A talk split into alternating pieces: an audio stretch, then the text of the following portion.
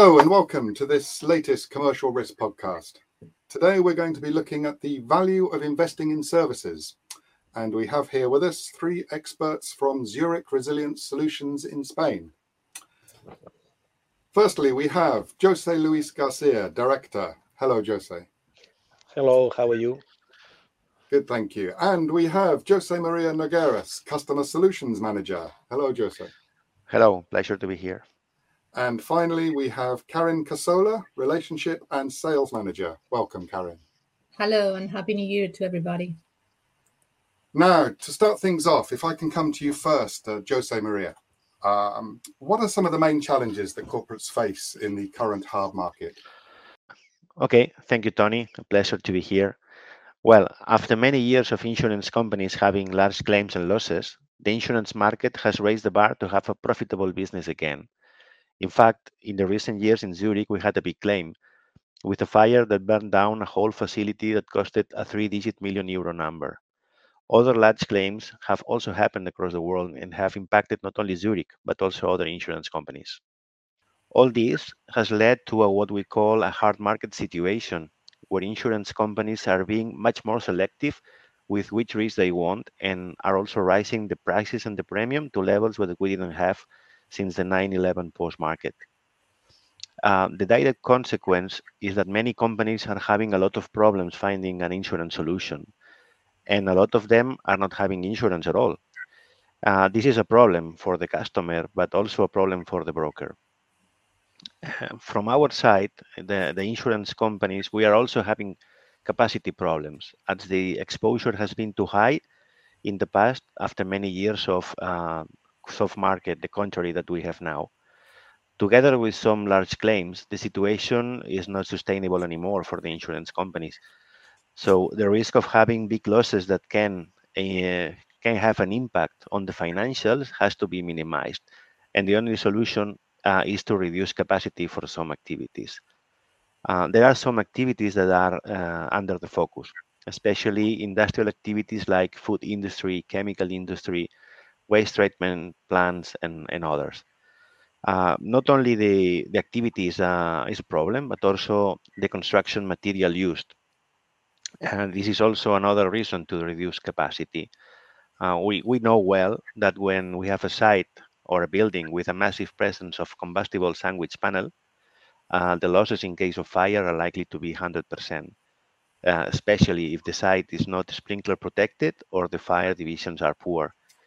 This is the main problem uh, of food industry, uh, where we can find large connected buildings constructed with this kind of uh, combustible sandwich panel, PUR or PIR sandwich panels, many times without the sprinkler protection or uh, with poor fire divisions. The risk of having 100% loss with these panels is very high, as the experience has, has shown us. Uh, unfortunately for us, this kind of construction is very common in Spain, not only when the insulation is required, for example, in food industry, but also in other activities, because it's a construction that is cheap, it's light, it's easy, and it's fast to build. Uh, it is common to find new sites built with this kind of constructions, no matter the, the activity. Uh, with all this, now the brokers are having a bigger challenge to place many risks in the insurance market because they have uh, to find find uh, a collaborative solution with different insurance companies. They also face the problem of not being able to find an insurance solution for a specific customer due to poor risk quality. Great, thank you for that overview. Um, now, your team in Spain have found an innovative way of supporting corporates with these challenges. Um, Jose Luis, can you tell us about this, please? Yes, uh, thank you, Tony. Uh, our approach is different depending on if we manage traditional risk, such as property damage, or new challenges like climate change. In any case, uh, we trust in our expertise, technological tools, data analytics, and also artificial intelligence. For instance, for all challenges, those related with fire, we have finished a comprehensive artificial intelligence project in order to determine the root causes of 22,000 property claims. Through machine learning, we have extracted this information from loss adjuster reports, and we have related them with geography, activity, exposure, segments, among others. The result is a gem of data analytics that support us to provide the best solution in our industries. Let me share an example. We know that between 40 and 45% of accidents fires come from electrical failures. So we work together with our customers to understand how safe the electrical installation is.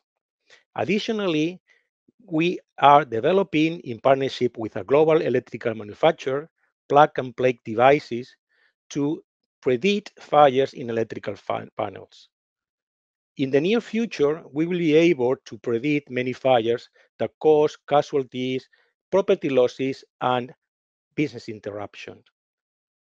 As mentioned before, we also have developed solutions for those companies which are not protected by an insurance coverage due to poor risk quality or higher exposure.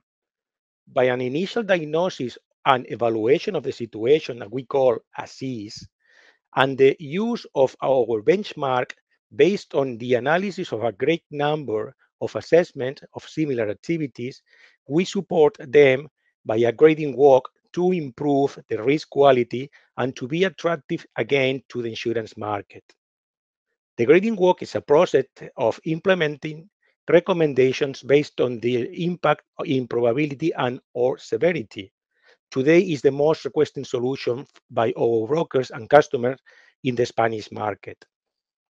At the same time, we work together with our brokers to leverage their capacity and to provide more value to the customers. Having conversation with uh, local brokers, they have expressed their concern about their future in a digital society, as the actual value to customers is to provide good insurance solutions and good quotations. However, we are observing an explosion of websites uh, offering benchmarks of insurance prices, uh, firstly with autos, residential property, etc. But we presume that in the near future, we will see industrial coverage proportion in internet. A potential opportunity for them would be to support medium and small companies with low resources and basic uh, risk management structure to understand the risk uh, they are exposed to.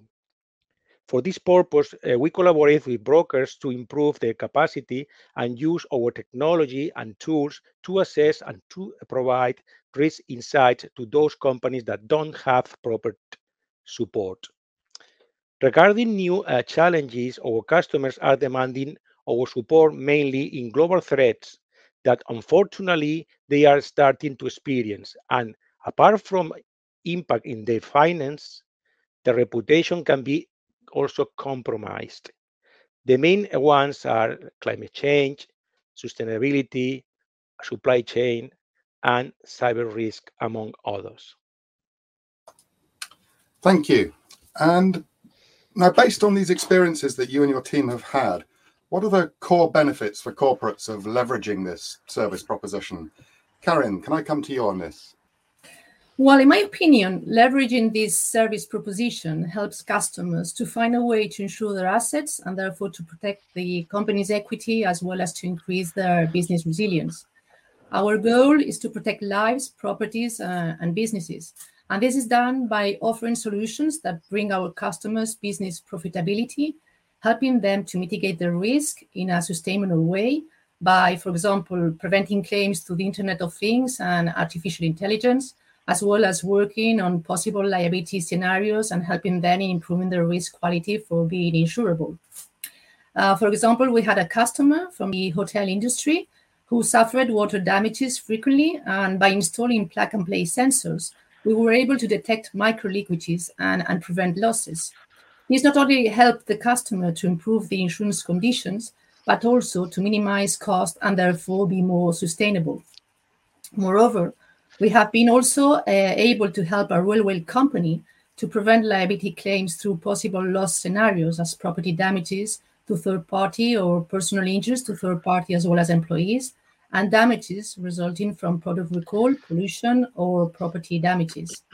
And, and last but not least, we are helping also customers, mostly in the food, chemical, and waste industries, that have not invested in risk management over the past years in improving their risk quality through recommendations in order to be insurable.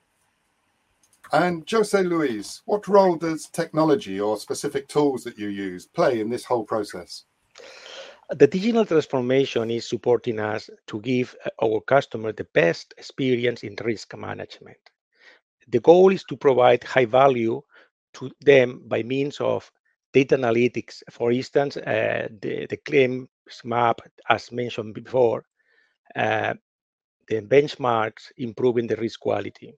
As uh, we have a global platform to manage all data around risk assessment, we have uh, more than 1 million assessment in this platform.